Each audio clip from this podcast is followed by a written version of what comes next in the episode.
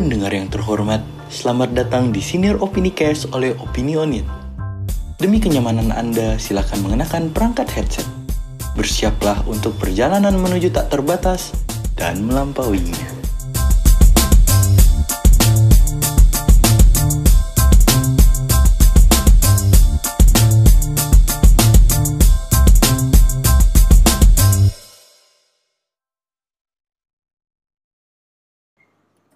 Halo semua sobat Opini Cast. Kembali lagi di Opini Cast di episode kali ini.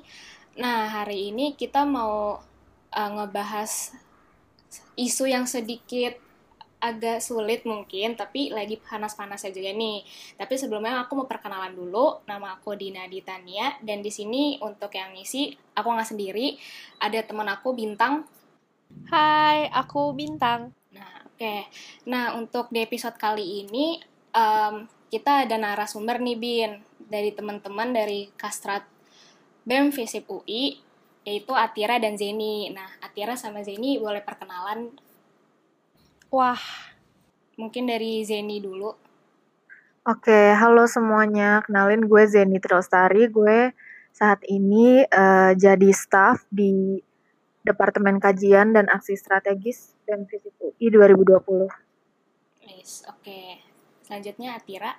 Oke, okay, halo. Uh, kenalin, gue Atira Zalfaya Sofia, bisa dipanggil Atira. Gue dari Visip UI 18, sekarang uh, lagi ngejabat jadi uh, Wakil Kepala Departemen Kajian dan Aksi Strategis BEM Visip UI 2020. Oke, okay, berarti ini um, ko, uh, ketua divisi dan staff divisi Kastrat nih ya, yang lagi uh, ngisi di opini wakil, wakil, gue, kali ini. Gue oh, oke, oke. Okay. Nah, uh, karena kita mau bahas soal RUU PKS nih, tapi sebelumnya gue mau nanya Bintang dulu dong. Lo ngikutin RUU PKS mm -hmm. gak sih ini, Bin?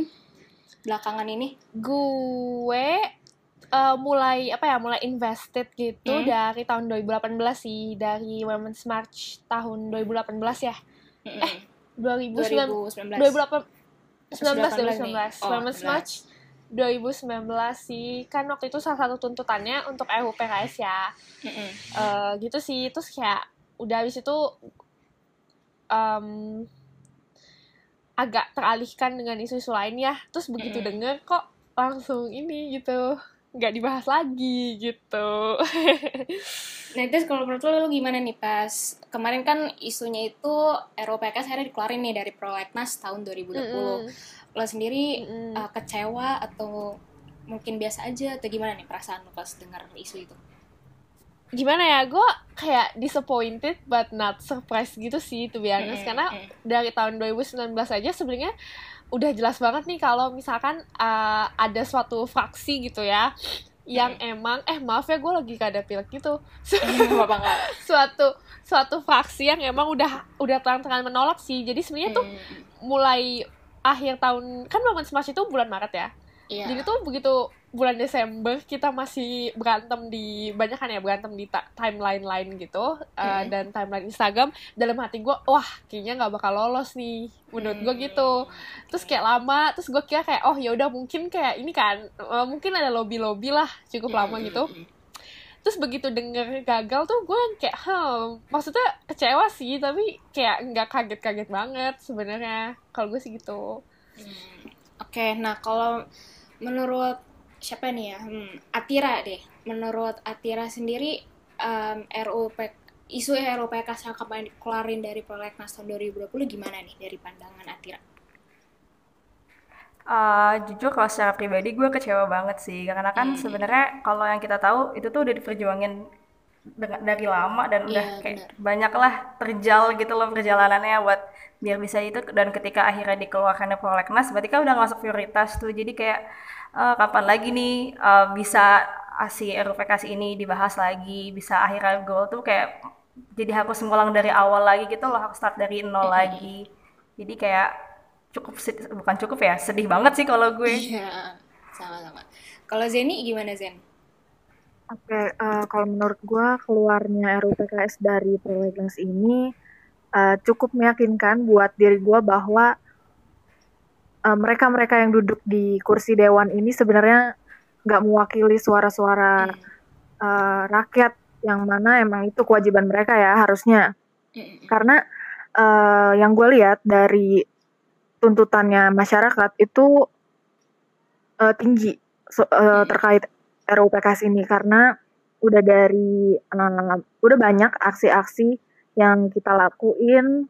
Udah bahkan uh, ketua fraksinya saat itu udah ketemu dengan aliansi uh, perempuan yang interest di RUU PKS ini dan udah menyetujui. Mereka udah punya kesepakatan.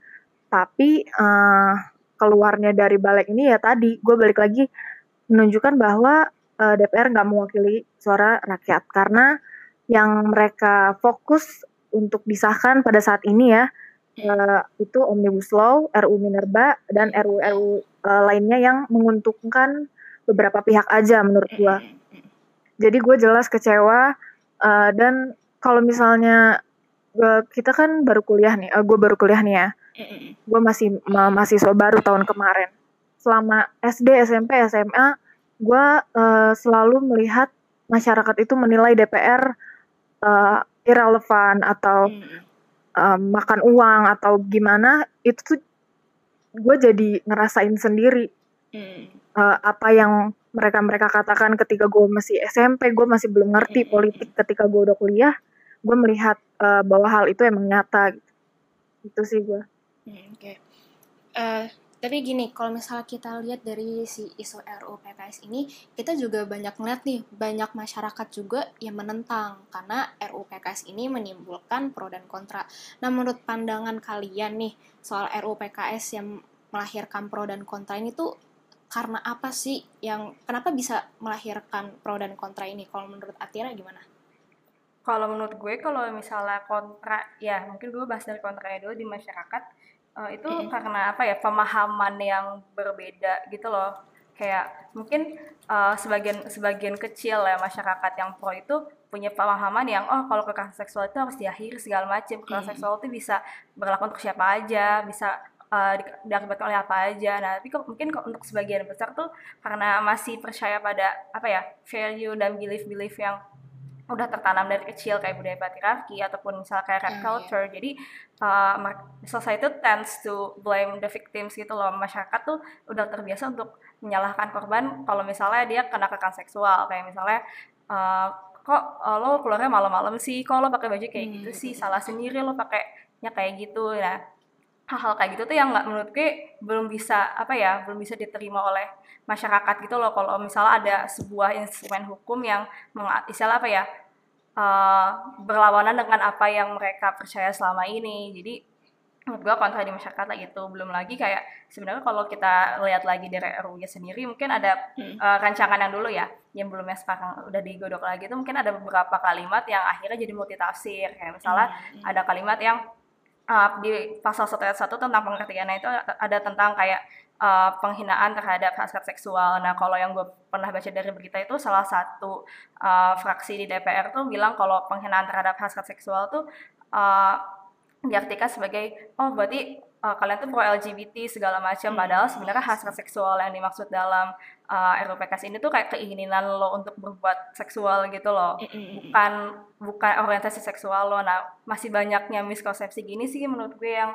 uh, masih apa ya bikin perjuangan untuk represi ini bakal lebih susah karena hmm. uh, ya udah udah ketanam dari kecil kayak gitu sampai gede ke bawah gitu lingkungan lingkungan sekitar juga kayak gitu jadi ya susah gitu. Oke, berarti memang efek dari lingkungan di masyarakatnya sendiri gitu ya, kulturnya ya, kita yang masih kadang belum bisa nerima uh, si mm -hmm. sini. Kalau menurut Zeni gimana Zen? Um, Oke, okay. kalau menurut gua um, kita bisa tinjau status quo di Indonesia itu seperti apa. Indonesia itu kalau gue melihat ya dari opini sotoy gue masyarakatnya masih patriarkis. Um, kita masih lekat dengan budaya victim blaming dan rap culture yang tadi disebutin Kak Atira. Kita masyarakat kita itu masih menganggap pemerkosaan dan kekerasan seksual lainnya itu adalah hal yang wajar dan normal. Yang mana uh, si rap culture ini akan mendorong viktimisasi. Makanya kenapa kita seolah-olah nggak sadar bahwa kekerasan seksual itu terjadi di sekeliling kita. Menurut gue dari situ dulu hmm. sih. Terus udah kayak gitu nilai-nilai uh, di masyarakat kita seperti itu uh, bisa kita sebut kaum konservatif lah ya. Mereka ini kaum kaum konservatif ini punya gerakan yang uh, cukup masif, kaderisasinya juga uh, sangat kuat. Terus mereka punya representasi di dewan, jadi mereka punya kekuatan yang punya kekuatan massa gitu ya si kaum konservatif ini. Nah, uh, ketika muncul nilai-nilai uh, baru yang di menjadi dasar gitu ya dari RUPKS yang mungkin gue akan bahas sedikit tentang feminist legal theory ya. Menurut gue inilah yang sulit diterima masyarakat. Kita sadar bahwa perubahan itu akan selalu terjadi di masyarakat, tapi akan sulit ya kan. Kalau mau cepat revolusi, kalau lambat evolusi. Nah, menurut gue ketika muncul nilai-nilai baru uh, melalui RUPKS ini, makanya masyarakat banyak yang miskonsepsi sebagaimana tadi Kak Atira udah ceritain. Banyak yang belum paham sama kekerasan seksual. Banyak yang belum tahu uh, gimana sih cara kita bisa menghilangkan kekerasan seksual ini dan opini gue tadi uh, didukung dengan fakta bahwa pas kita tahun 2016 uh, eh, kita pernah uh, masyarakat kita yang terjadi maksudnya yang terjadi di masyarakat kita pernah mau ada perpu tentang hukuman kebiri dan hukuman mati untuk pelaku pemerkosaan. Yang mana menurut gue ini nggak uh, menyelesaikan masalah sama sekali. Karena kekerasan seksual itu uh, urusannya adalah relasi kuasa, bukan persoalan seks. Hmm.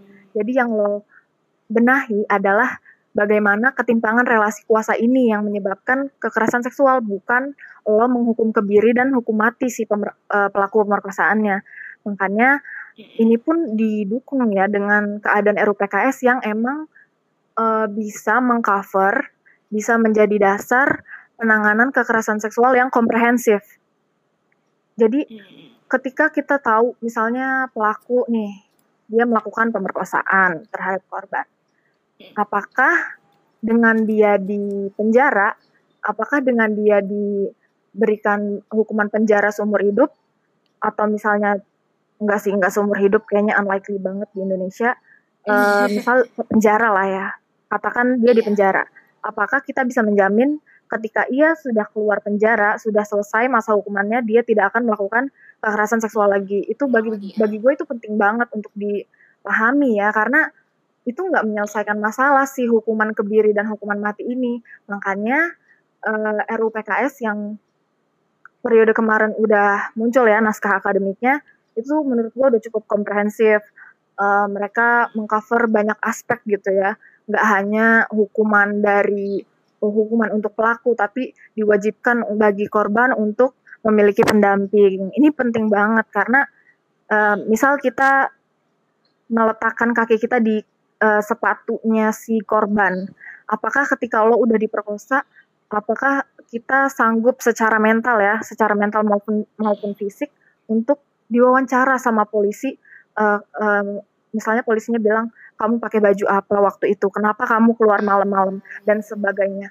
Itu itu yang belum kita pahami gitu loh. Itu nilai-nilai yang belum jadi mainstream di masyarakat Indonesia. Makanya uh, wajar bagi gue kalau muncul pro dan kontra ya. Jadi kalau misalnya pro dan kontra ini ada itu wajar. Tapi uh, kita perlu gerakan-gerakan yang lebih masif dan lebih kuat untuk melawan dan menjadi uh, counter argumennya si kaum konservatif ini. Gitu sih.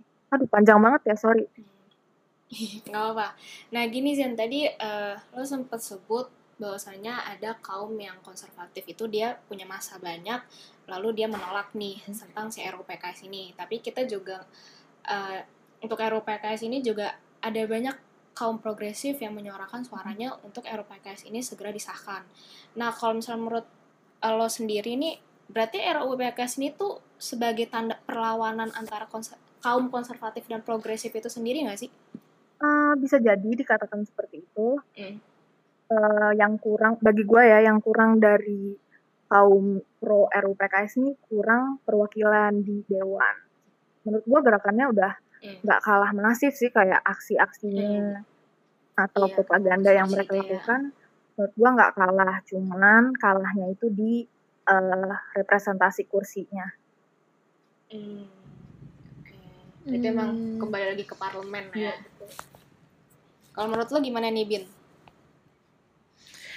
Ah, uh, iya sih menurut gue juga aduh jujur aja gue sebenarnya nggak nggak nyangka sih uh, gue nggak bener-bener gak nyangka kalau sampai kecabut prolegnas kemarin ya karena hmm. kalau lihat debat-debatnya tuh kayak oke okay, semua concern tuh udah terjawab gitu loh kayak hmm. maksudnya yang soal uh, mungkin uh, penggunaan kata yang rancu terus juga kayak multitafsir segala macam itu semua udah dijawab gitu loh um, dan fakta kalau ternyata ini masih bisa keluar dari prolegnas ya itu mungkin memang betul kayak kita ternyata kalahnya di parlemen gitu. Um, ah, kayaknya segini aja dulu ya untuk pro dan kontranya. Uh, sekarang kita ke pertanyaan kedua nih, kakak-kakak. Seberapa pentingnya sih RUU PKS ini bagi masyarakat, terutama untuk uh, ini ya di lingkungan kampus yang belakangan uh, disorot oleh isu pelecehan seksual dan kekerasan seksual. Wah, gimana nih? Ya, soalnya kan belakangan lagi muncul nih hmm. kayak kemarin di Twitter Twitter kan ada yang kena pelecehan seksual atau kekerasan seksual di lingkungan kampus. Eh terus tadi gue juga sempat baca sih uh, ternyata di Asia Tenggara itu cuman Indonesia doang nih yang gak ada pengaturan soal kekerasan seksual. Jadi gimana nih seberapa pentingnya buat buat Atira Eropa penting ini? penting. Banget sih menurut gue ya apalagi uh, kalau kita lihat akhir-akhir ini tuh justru makin marak ya.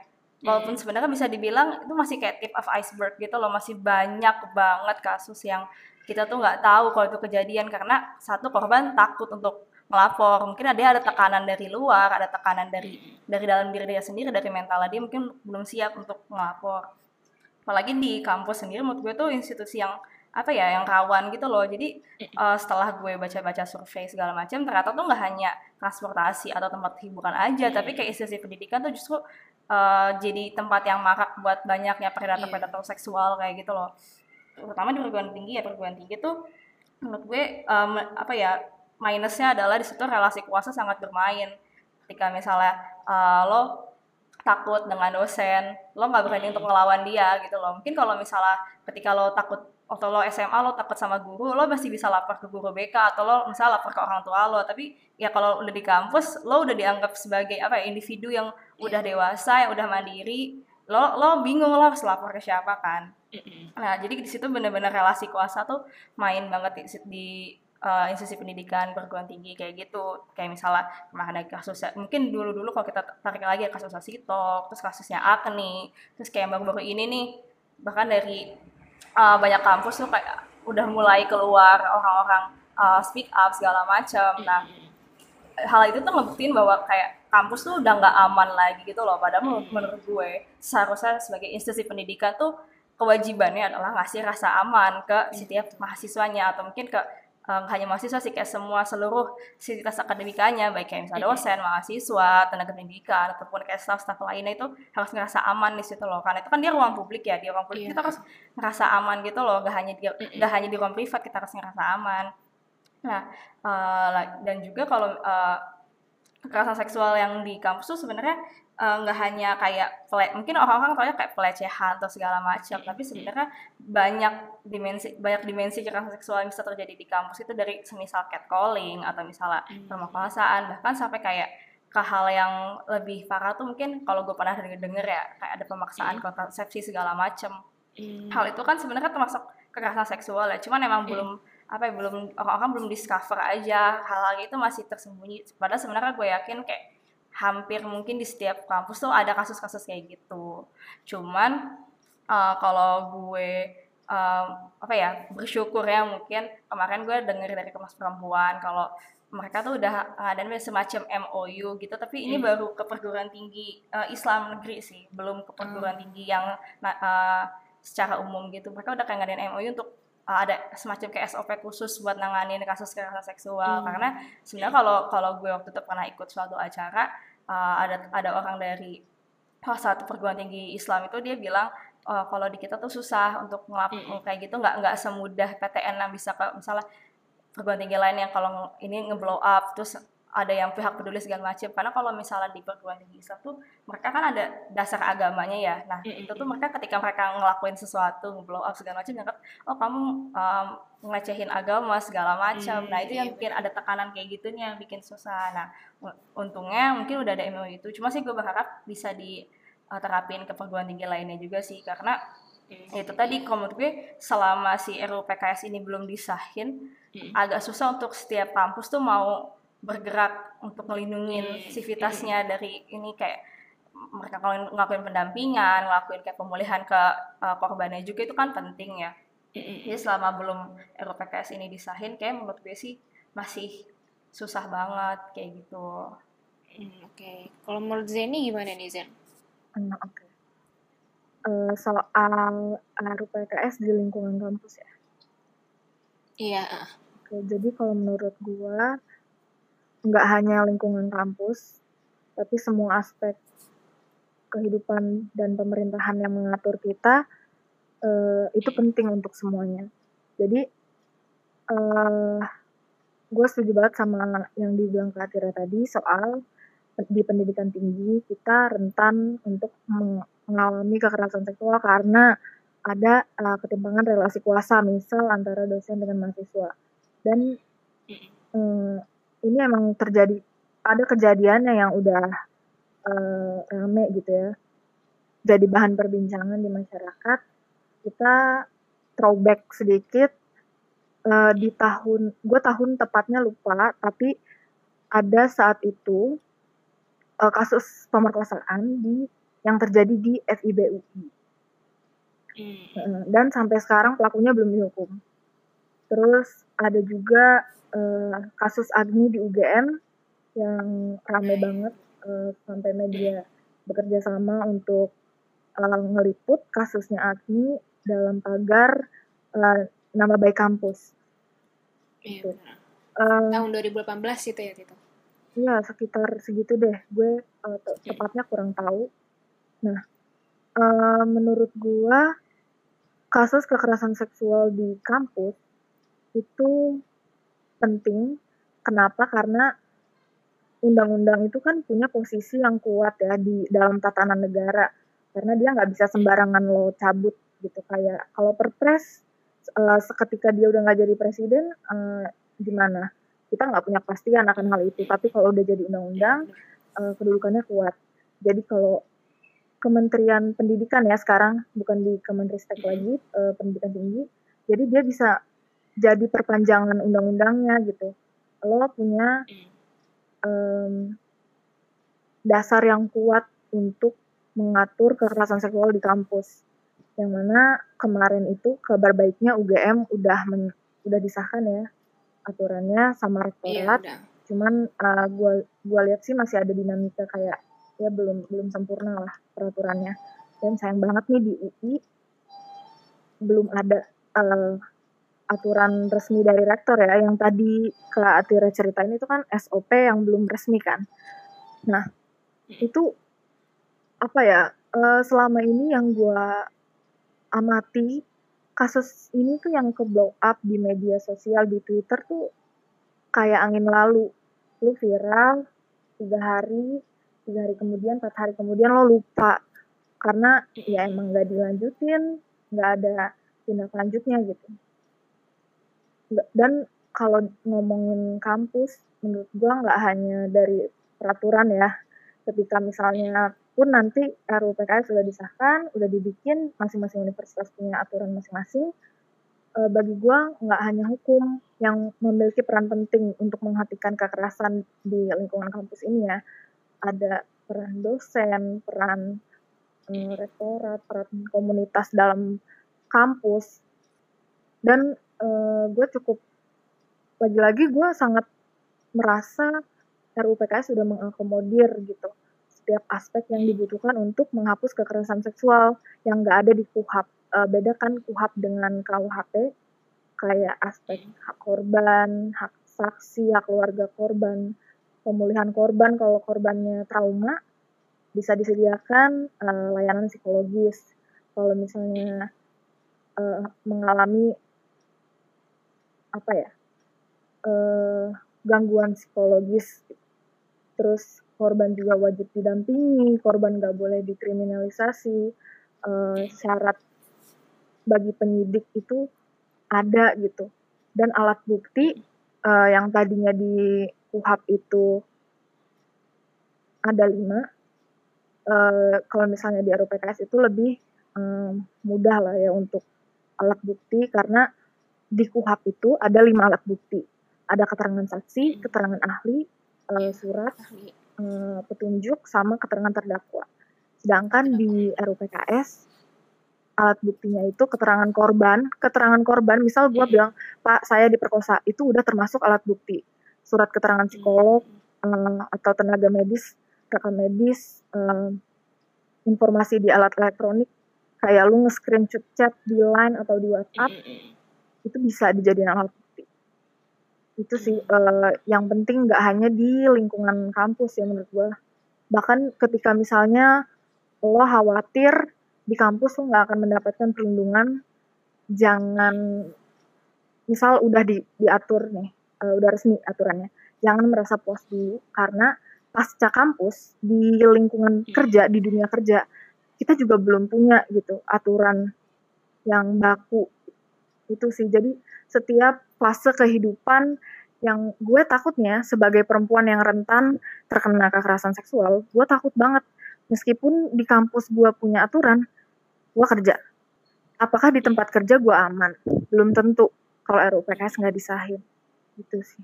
Oke jadi memang RUPKS ini memang uh, nggak cuman nggak nggak cuma penting di lingkungan kampus tapi memang di setiap lingkungan dan aspek kehidupan masyarakat juga Nah, terus habis itu nih, uh, menurut kalian nih, sebenarnya tuh pemerintah serius gak sih dalam menangani kasus kekerasan seksual? Karena menurut gue, uh, mungkin bukan yang gak serius juga ya, tapi memang ada kubu-kubu yang serius dan ada kubu-kubu yang mungkin dia menganggap kayak ya udah gitu angin lalu. Nah, kalau menurut uh, dari siapa ya? Dari bintang nih. Menurut lo pemerintah tuh serius gak sih nanganin kasus kekerasan seksual ini?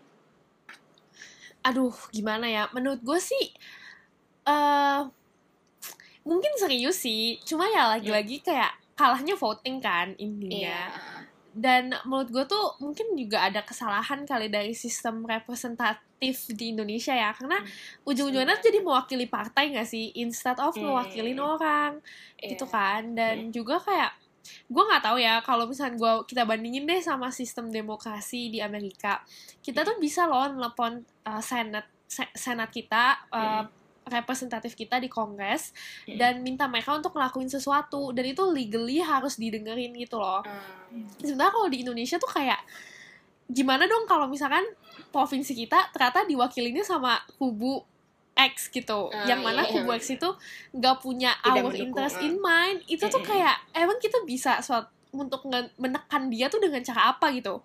Menurut gue tuh kita masalahnya nggak juga kita bisa demo se sekuat tenaga kita tapi kita nggak punya suatu channel untuk ngehubungin perorangan representatif hmm. ini loh sehingga hmm. mereka tuh cuma jadi nameless person gitu gak sih harusnya tuh hmm.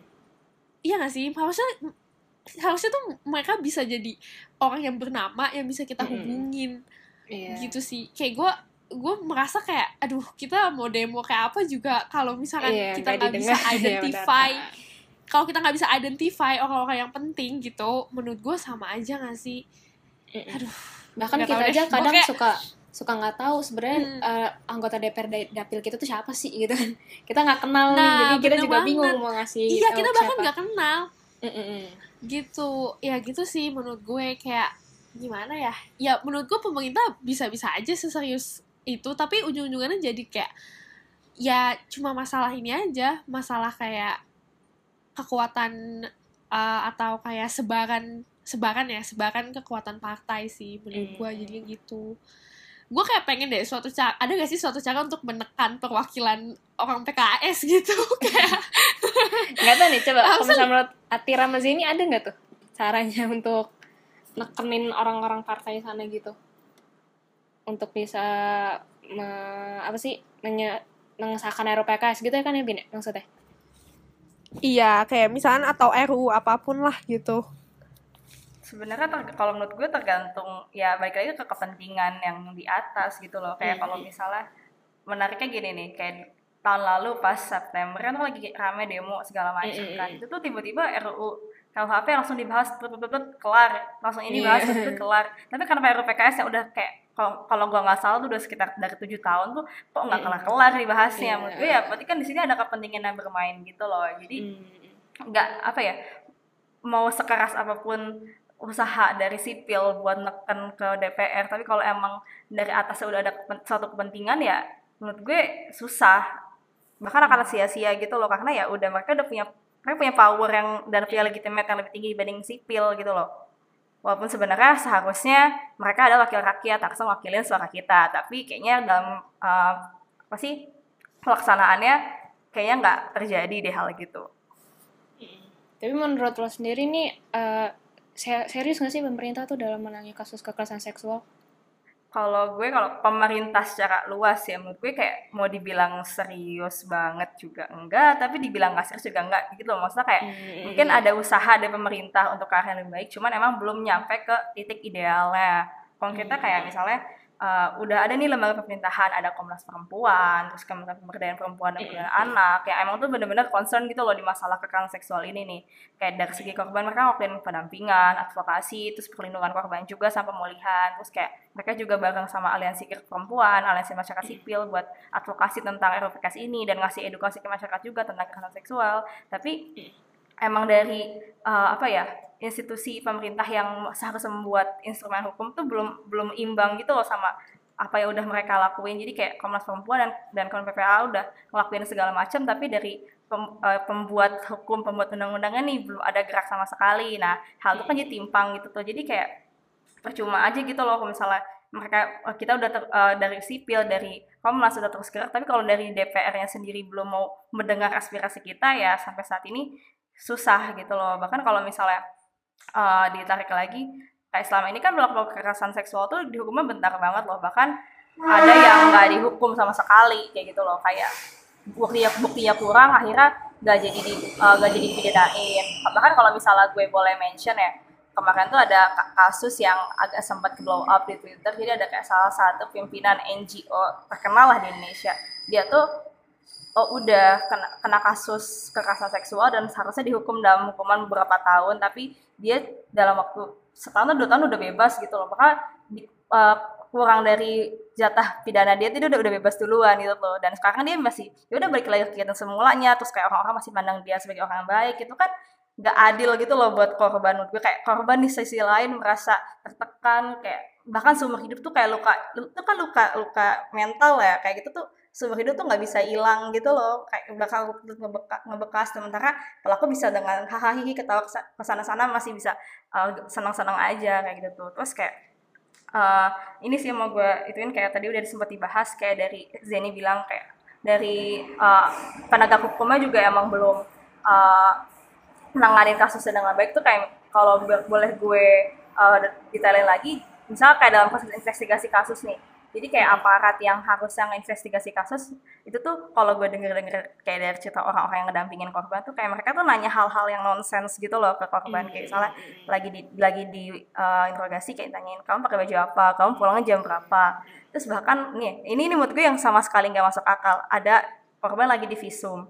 Dan itu petugas visumnya kayak ngomong kamu rajin sholat atau enggak. Itu kan kayak enggak enggak uh, nyambung banget iya. itu loh Maksudnya, enggak nyambung apa ya? Apa iya. hubungannya gitu? Ya apa hubungannya lo rajin sholat dengan lo akhirnya jadi kena itu gitu kan. Orang nggak nyambung banget. Jadi kayak emang ada mungkin gue yakin di dalam pemerintahan Indonesia pasti ada orang-orang baik yang masih mau mengusahakan hal ini untuk terwujud tapi ya sayangnya itu tadi kita kalah suara sama orang-orang yang mungkin bukan yang bukan nggak baik ya. Mungkin gue mereka belum sadar akan tujuannya dari UPKS ini sendiri itu apa? Belum tahu kayak sebenarnya kekerasan seksual itu masih banyak mitos-mitos kekerasan seksual yang mereka kayak mereka ngiranya mungkin kayak oh kekerasan seksual buat perempuan doang. Terus kayak mm. ini gara-gara lo pakai pakai bajunya terbuka gara-gara lo keluar malam. Mereka masih ada mitos-mitos kayak gitu jadi pola pikirnya ya ya udah terbatas di situ-situ aja. Padahal kan sebenarnya kalau misalnya gue boleh ngutip ya nih dari Komnas Perempuan tuh tujuannya RUPKS tuh buat pertama kayak menjamin terlaksananya kewajiban negara untuk melindungi warga negaranya.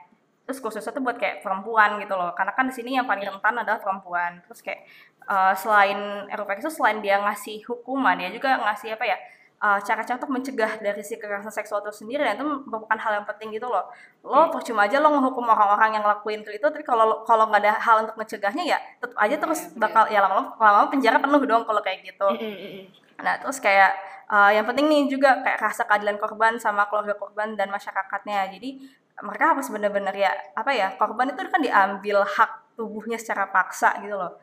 Itu itu kan nggak adil ya lo lo ngambil hak barang yang bukan punya hak yang punya lo yang bukan hak lo secara paksa itu kan nggak adil. Nah ada yang RPKS ini buat kayak akhirnya ngasih rasa adil ke korban kalau nih akhirnya nih pelaku nih ditindak dihukum sesuai emang yang seharusnya itu kayak gimana? Terus akhirnya jadi ada juga sistem penanganan dan perlindungan sama pemulihan buat korban. Itu tuh penting kalau misalnya nggak ada sistem yang bagus. Nanti mau lo punya punya hukum juga hukum itu mesti bisa kayak cuman berlaku di satu daerah doang gitu loh. Misalnya oh daerah ini uh, dia punya sistem seperti ini tapi kalau misalnya uh, daerah yang sistemnya beda ya udah penanganannya beda makanya RUPKS ini tuh terpusat kan ya kan dari DPR itu nah itu tuh untuk membangun sistem yang benar-benar sama jadi bisa di aplikasi di, di setiap setiap daerah tuh sama kayak gitu kalau menurut lo nih Zen uh, pemerintah tuh serius gak sih dalam menangani kasus kekerasan, kekerasan seksual? Oke, okay. uh, gue coba jawab ya. Menurut gue kita okay. perlu define juga sih pemerintahnya ini pemerintah siapa, apakah bagian dari legislatif, eksekutif, atau yudikatif. Dan uh, menurut gue yang punya peran penting di sini kan legislatif ya, pastinya undang-undang. Gue gue setuju banget sama yang Atira bilang serius nggak serius juga enggak serius juga enggak tapi menurut gue tuh bukan permasalahannya bukan di keseriusan pemerintah tapi e, bagaimana kita sebagai masyarakat nih tahu e, wakil kita itu punya pandangan politik ke mana sih? Misal tadi lu bandingin sama uh, uh, Indonesia sama US yang bisa nelpon uh, senat ya? Kalau misalnya gue bandingin uh, partai politik di Eropa itu, misal lo partai buruh. Di New Zealand itu PM-nya dari partai buruh. Nah, dari namanya aja udah apa ya? Tau lah partai buruh berarti nanti kalau ada isu buruh mereka akan pro uh, dengan hak-hak buruh. Ada partai lingkungan, mereka akan pro dengan kebijakan-kebijakan yang uh, baik untuk lingkungan. Sedangkan di Indonesia lo tahu apa gitu uh, di Indonesia partai politik itu Iya, nama partai itu enggak representatif ya, ya. Di Indonesia partai politik itu berwajibkan untuk berideologi Pancasila.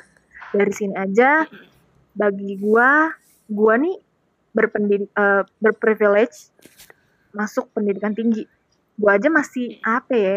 Gua aja masih aduh kagak ngerti dah ini si partai tujuannya apa apalagi masyarakat awam yang uh, tingkat pendidikannya cuma sampai SMP atau SMA nah kalau misalnya tadi misal kita punya partai feminis itu kan keren ya kayak oh gue pasti dia bakal uh, dukung kebijakan-kebijakan yang pro keadilan gender gitu. Itu gue tahu. Menurut gue ada di situ. Nah itu opini sampai gue aja. Uh, terus apalagi ya? Eh udah ya? Ya udah itu jawaban gue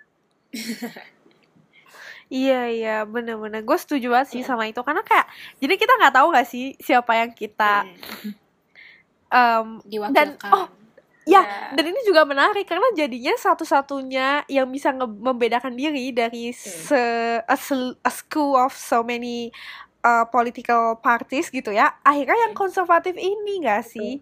Karena mereka udah jelas gitu uh, dan bedanya. Uh, setuju banget gue partai konservatif ini punya tadi yang seperti gue awal bilang kaderisasi mereka itu sangat kuat bro. Uh, organisasi-organisasi hmm. mahasiswa yang eksternal ya, yang kayak di luar BEM uh, itu sangat kuat kaderisasinya. Lo bisa, oh ya oke, okay. sebut partai ya. Uh, ya PKS ini, PKS punya Iya. Uh, apa ya?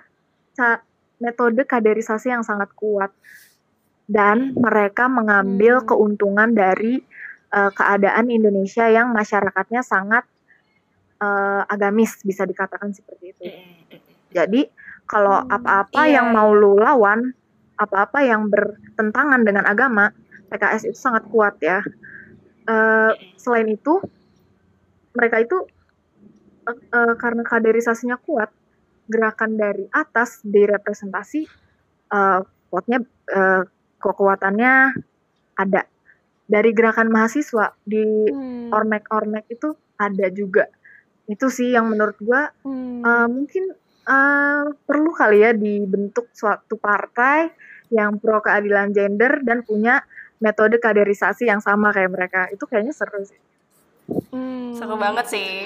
Karena mereka grassroots banget kan. Maksudnya bahkan betul, kayak betul. Uh-uh. mulai dari ya maksudnya uh, nggak pengajian bagus. Maksudnya pun mereka juga hadir di pengajian-pengajian. Gue nggak ngomong pengajiannya buruk gitu. Maksud gue kayak mereka hadir gitu ada presensinya.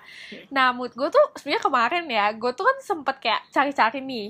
Gue lihat partai apa sih itu yang uh, Partai Demokrat, Nasdem, uh. bayangin ya itu Nasdem sama Demokrat tuh sama-sama Demokrat loh. Iya. Iya, iya yang satu Nasional Demokrat, uh. yang satu Demokrat gitu. Uh. Terus kayak um, sebenarnya kalau Demokrat tuh katanya sih visi misinya kan lebih internasionalisme kan. Mm. Kayak mereka kurang ada usaha untuk kayak iya sebenarnya kita tuh bener-bener super liberal banget gitu. Mm. Kayak sehingga sulit untuk masyarakat juga untuk apa sih bedanya? Terus tiba-tiba muncul kemarin tuh partainya apa sih partai kayak partai anak muda PSI ya? Sempat muncul. PSI terus juga kayak kurang apa ya kurang kurang greget gitu kurang jelas ada di sebelah mana. Gitu sih hmm. menurut gua. Itu Sama satu satu sih. masalah mengenai representatif guys kalau gua mau uh, boleh nambahin gua mau nambahin soal um, mereka ini kuat karena uh, bukannya berarti oh, ya. punya ideologi Pancasila itu salah, enggak, tapi kan uh, tujuannya itu supaya representasinya jelas gitu. Gua nggak mengatakan Pancasila itu salah ya. Hmm. Terus menurut gua Iya bener-bener Maksudnya kayak Pasti banyak strains gak sih Dari Pancasila yeah. itu Kayak misalkan yeah, lo mungkin bener -bener. fokus ke Pasal ketiga Yang konservatif tuh Fokus ke pasal ke satu Iya hmm. gak sih? Iya bisa bisa sih Terus gitu. Uh, gitu kalau gua kan. mau cuman kayak pelaksanaannya juga nggak itu. Ya udah pelaksanaan akhirnya sama-sama lagi nggak sih kayak ya udah kita ngeliatnya sama gitu.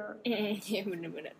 Terus ini sih uh, yang bisa kita pelajari gitu lah ya. Kita refleksikan uh, karena gua ada di sisi pro RUU PKS. Gua bisa belajar apa sih yang gue lihat, gue refleksikan dari gerakan yang kontra RUU PKS. Mereka grassrootsnya kuat, representasinya kuat, nilai-nilai yang mereka bawa udah tertanam di masyarakat. Sedangkan nilai-nilai yang coba dicoba dibawa sama orang-orang yang pro RUU PKS ini ya apa ya e, banyak bertentangan lah dengan keyakinan masyarakat yang udah terinternalisasi sekian lamanya. Jadi wajar kalau misalnya uh, ditolak lah ada miskonsepsi lah. Internalisasi nilai itu kan proses yang lama jadi menurut gue itu sih yang perlu direfleksikan buat gerakan yang pro RUPKS sama uh, dimasifin lagi. Sebenarnya ada kajian-kajian atau pengajian yang tadi uh, lo sebutin. Sebenarnya ada yang pro RUPKS, ada yang membahas mubadalah, ada yang pro uh, keadilan gender, cuman kurang kedengeran nih. Itu aja sih. Mungkin kita hmm. lebih harus menyusup ke masyarakatnya itu harus lebih kenceng lah ya. Itu sih. Iya bener-bener. Menurut gue kayak gimana ya kayak ada suatu suatu apa ya pengkotak-kotakan yang super kuat gitu di Indonesia kayak oh pokoknya kalau lu uh, ya menurut gue ya misalkan if you look a certain way maka lu udah berarti afiliasi ke ideologi tertentu gitu dan menurut gue itu adalah ngas memberikan pressure yang super gak tepat gak sih ke semua golongan? Karena kayak jadinya tuh lu nggak bisa lo ngelihat orang yang mungkin sebenarnya secara fisik gitu secara fisik secara tradisi tuh sangat konservatif tapi di satu sisi juga memiliki uh, semangat memperjuangkan kesetaraan gitu. Yang mana sebenarnya kesetaraan dengan konservatisme itu bukan sesuatu yang harus eksklusif gak sih Iya, iya gak sih? Ini itu, itu bukan itu, sesuatu itu, eksklusif gitu. Tapi nggak tahu kenapa di Indonesia tuh itu jadi eksklusif. Padahal harusnya orang konservatif pun bisa dan bisa dan harus dinormalisasi loh mendukung hal-hal yang mungkin di luar tradisinya gitu. Iya gak sih? Kan maksudnya konservatisme tuh kayak lebih ke arah tradisi kan ya? Ya gitu sih menurut gue. Aduh rumit banget dah. Jadi ke mana-mana nggak apa-apa. Emang nih kalau misalnya udah ngomongin RUU pasti kan emang melekat sama yang namanya DPR dan main DPR pasti bakal melekat sama yang ideologi dan kubu-kubuan. Nah tadi kita juga udah hmm. sedikit um, menyinggung nih soal kelompok atau misalnya um, kubu mana yang pro dan kontra. Nah uh, sepenglihatan kalian nih sepenglihatan Atira dan Zeni deh. Uh, kita uh, sebagai mahasiswa ya kita semua sih juga mahasiswa sih tapi sepenglihatan kalian um, uh, dari uh, di parlemen sendiri itu fraksi atau kelompok mana aja sih yang pro dan kontra terhadap RUU PKS ini? Atira dulu. Ya, boleh boleh Atira dulu. Uh, kalau gue ngeliat yang bener-bener pro banget agak sulit ya, karena ya hmm selama ini juga kalau, kalau menurutku kalau misalnya ada satu seenggaknya ada satu fraksi yang benar-benar pro tuh mungkin bisa lah itu tuh si RUU PKS akhirnya tetap berada di prolegnas gitu. Tapi karena sekarang kayak rata-rata mereka main aman gitu loh nggak bilang enggak nggak bilang iya, iya main aman aja kayak gitu. Tapi kalau misal untuk yang kontra sih jelas ya mungkin ini lucunya sih namanya hampir sama.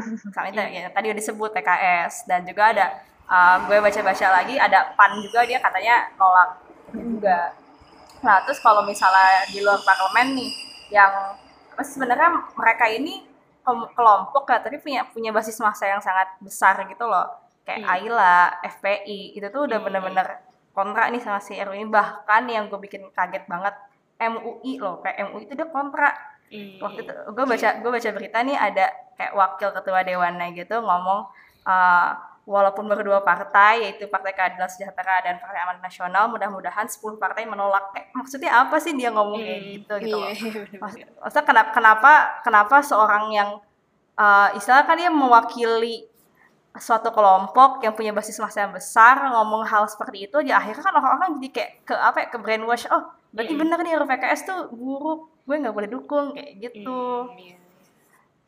Hmm, kalau menurut Zeni sendiri gimana nih Zen? Hmm. Sepenglihatan lo? Kalau menurut gua agak sulit ya mengidentifikasi kayak per partai karena kalau kita berkaca dari Komisi 8 nih, ketuanya itu hmm. uh, Pak Yandri Susanto dari PAN, dia kontra. Hmm.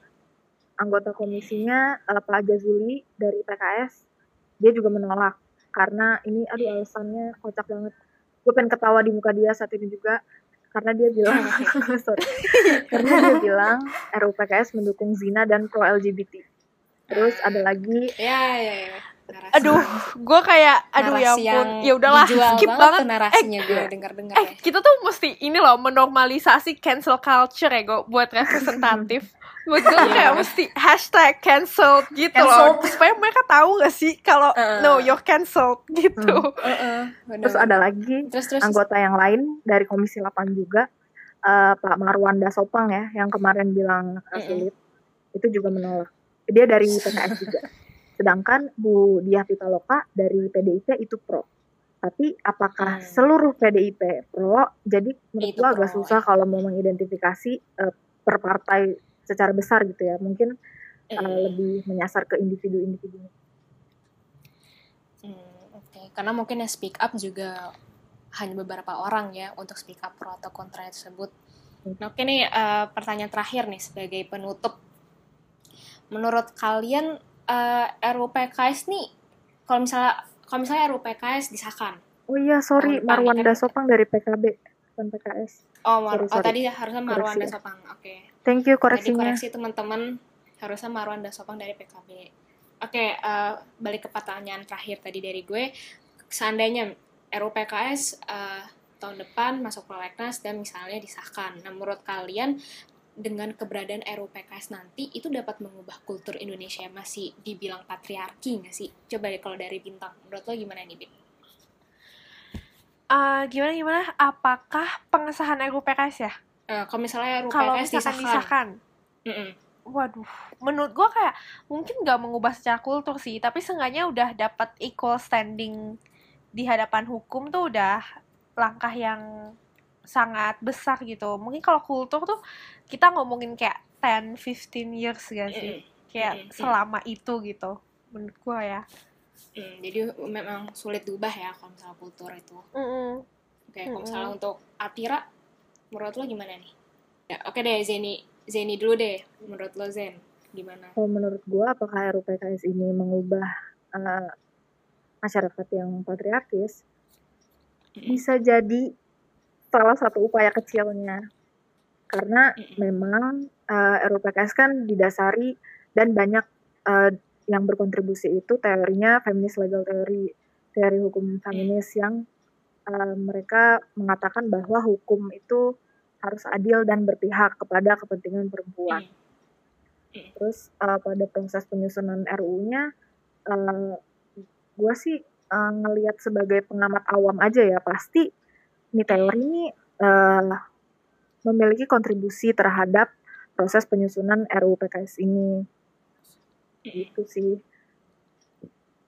Hmm, oke. Okay. nah mungkin itu tadi udah sebagai dari ah sebagai pertanyaan penutup karena dari tadi kita juga udah panjang nih ngebahas soal si RUU PKS ini mulai dari pro kontra uh, mulai dari pengamatan kita terhadap pemerintah bahkan tadi sempat nyinggung sistem politik di dalam DPR sendiri yang yang representatifnya juga masih kurang jelas gitu.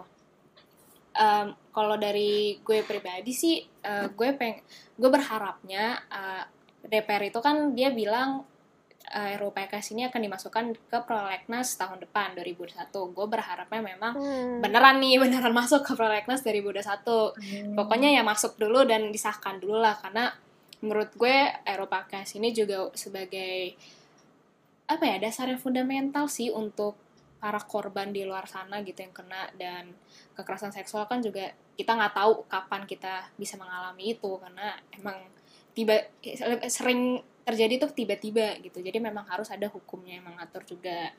Oke kalau kalau dari gue sih itu kalau dari bintang lo gimana nih closing statement lo aduh closing statement gue uh, apa ya?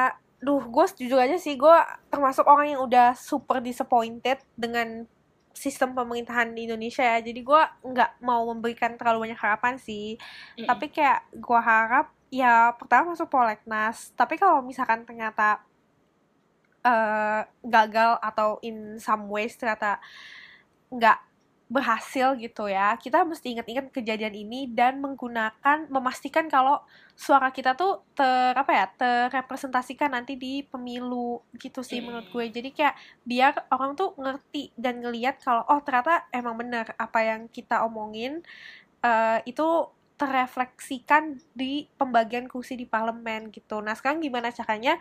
Uh, kita ini sih kita harus kayak belajar untuk apa ya uh, grouping gitu ya.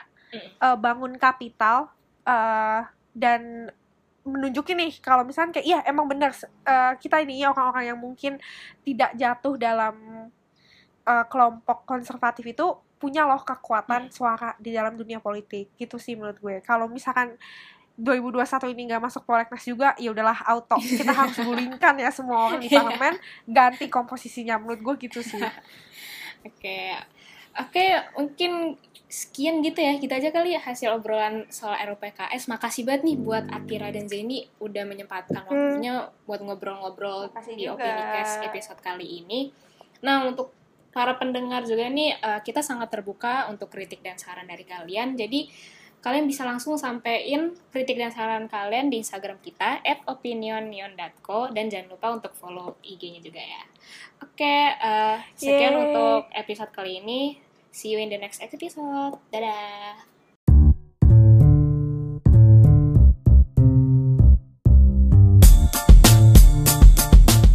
Para pendengar yang terhormat, kita telah sampai pada akhir dari perjalanan kita pada hari ini. Atas nama Opini Onion dan seluruh awak Opini Cash yang bertugas, kami ucapkan terima kasih dan jangan baper. Karena baper itu pekerjaan setan.